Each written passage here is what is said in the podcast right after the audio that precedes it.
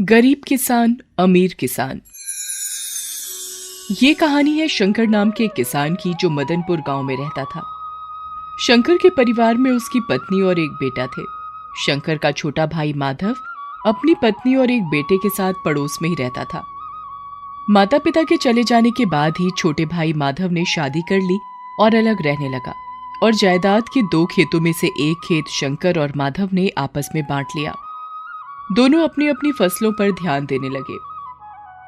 उसी गाँव में प्रकाश नाम का एक जमींदार भी रहता था, जो फ़सलों की आढ़त का काम करता था। गाँव के सभी किसान जो भी फ़सल उगाते, उसे बिकवाने का सारा हिसाब जमींदार प्रकाश ही करता था। गाँव के लोग सीधे थे, ज़्यादा पढ़े लिखे तो थे नहीं, इसलिए वो प्रकाश को ही अपनी फ़सल बिकवाने के लिए दे देते थे। प्रकाश चालाकी से फ़सल बिकवा कर बीच में से रुपए खा जाता था। शंकर को प्रकाश का स्वभाव पसंद नहीं था, पर मजबूरी वश वो प्रकाश को फ़सल में से हिस्सा देने पर मजबूर था। प्रकाश की मंडी में बहुत जान पहचान थी। प्रकाश से पूरा गाँव डरता था। सब प्रकाश के क्रूर स्वभाव को जानते थे, इसलिए गाँव में कोई भी उसके सामने बोलने की हिम्मत नहीं करता था। एक दिन शंकर घर पर खाना खा रहा था, तभी उसका भाई माधव आता है। शंकर भैया ओ शंकर भैया! अरे कहाँ हो? माधव, क्या हुआ? आओ आओ। अरे खाना खा लो। सरला, माधव की भी थाली लगा दो। अरे नहीं नहीं, शंकर भैया, मैं खाना खाकर आया हूँ। आप जल्दी से खाना खा लो और मेरे साथ चलो। कहाँ जाना है माधव? और तुम इतने घबराए हुए क्यों हो?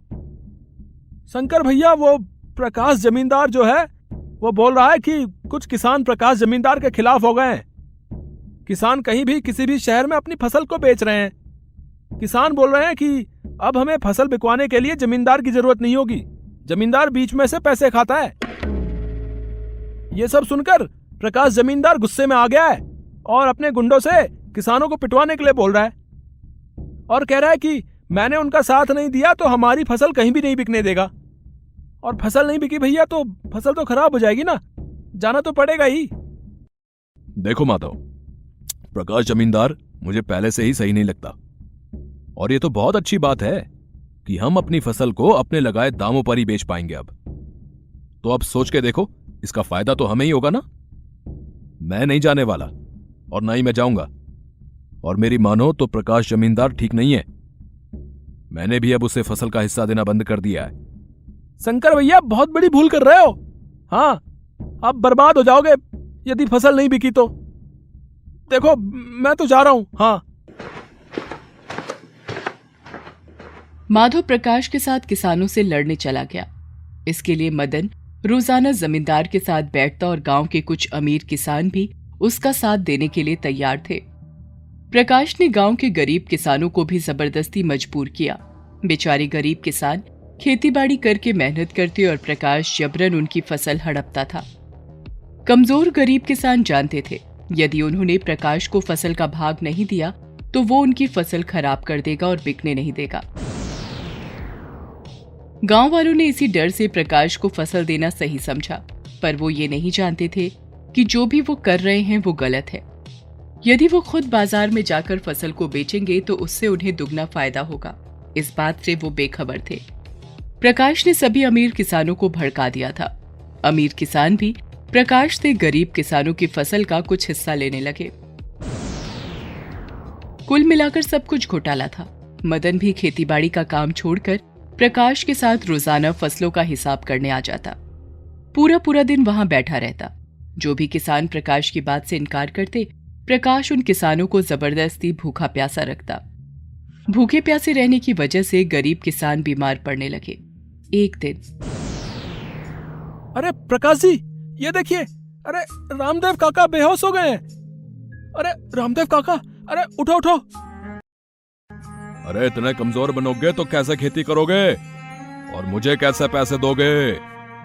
ए बिरजू रामदेव को घर भेज। बीमार लोगों का कोई काम नहीं मेरे पास। कल से इसकी ज़मीन मैं संभालूँगा। कुछ गरीब किसान रामदेव को घर तक छोड़ देते हैं। प्रकाश की इस हरकत से सभी गरीब किसान बहुत मायूस हो जाते हैं। माधव देखता है कि शंकर अपनी फ़सल खुद ही मंडी में बेच आया है और वो भी बढ़िया दामों पर। ये देखकर वो सोच में पड़ जाता है। शंकर भैया तो अपनी सारी फ़सल मंडी में बेच आए हैं और वो भी अच्छे दामों पर। मेरी तो सारी फ़सल बिना कटे बर्बाद हो रही है। अब पता नहीं प्रकाश जी का ये धरना कितने दिन और चलने वाला है अभी। सुनो जी, घर में राशन और अनाज खत्म हो रहा है, पैसे भी नहीं है। गुजारा कैसे चलेगा? हम गरीब किसानों का तो फ़सल ही सहारा होता है न जी।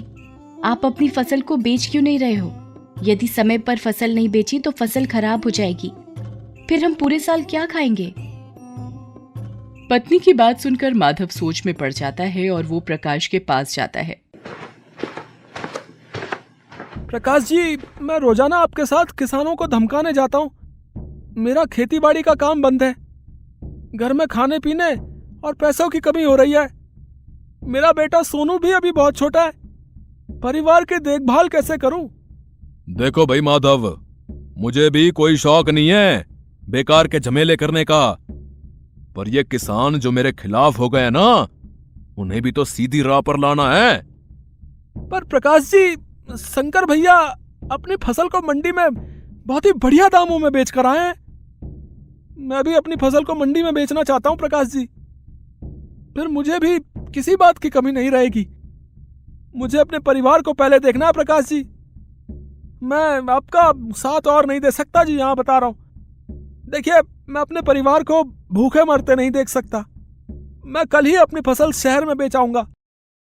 ये कहकर माधव वहाँ से चला जाता है। प्रकाश जमींदार को माधव का इस तरह से जाना अच्छा नहीं लगता। वो गुस्से में आग बबूला हो जाता है। वो इसे अपना अपमान समझता है और माधव से बदला लेने के लिए वो अपने आदमियों को बुलाता है और उन्हें कहता है। अरे रामू बिरजू गोपी, अरे मटको, इधर आओ। जाओ जाकर माधव के खेत में आग लगा दो और उसकी सारी फ़सल को तबाह कर दो। जलाकर राख कर दो उसका खेत। मुझे मना करता है। मेरा साथ नहीं देगा। अरे मैं इन लोगों के लिए एक तो बिचौलिया बनकर फ़सल बिकवाता हूँ, और यही लोग मेरी पीठ पर छुरा भोंक रहे हैं। आज इन किसानों के पर निकल आए हैं, और ये उड़ने की कोशिश कर रहे हैं। ये गरीब जाहिल किसान कहीं के। अपनी फ़सल को खुद मंडी में बेचेंगे। बेचकर दिखाएँ। इनके पर न काट दिए तो मेरा नाम भी प्रकाश जमींदार नहीं है। जाओ अब तुम लोग। चलो जाओ जल्दी से। जाओ जाकर आग लगा दो।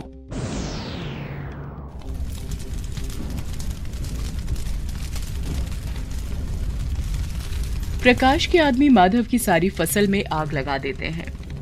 उसका सारा खेत उजाड़ देते हैं और चले जाते हैं। एक व्यक्ति भागा भागा माधव के घर जाता है और उसे बताता है कि तेरे खेत में आग लग गई है। माधव अपनी पत्नी के साथ खेत पर भागता है, पर बहुत देर हो चुकी होती है। माधव का सारा खेत जलकर तबाह हो चुका होता है। सारी फ़सल राख बन चुकी होती है। माधव और उसकी पत्नी रोने लगते हैं, तड़पने लगते हैं।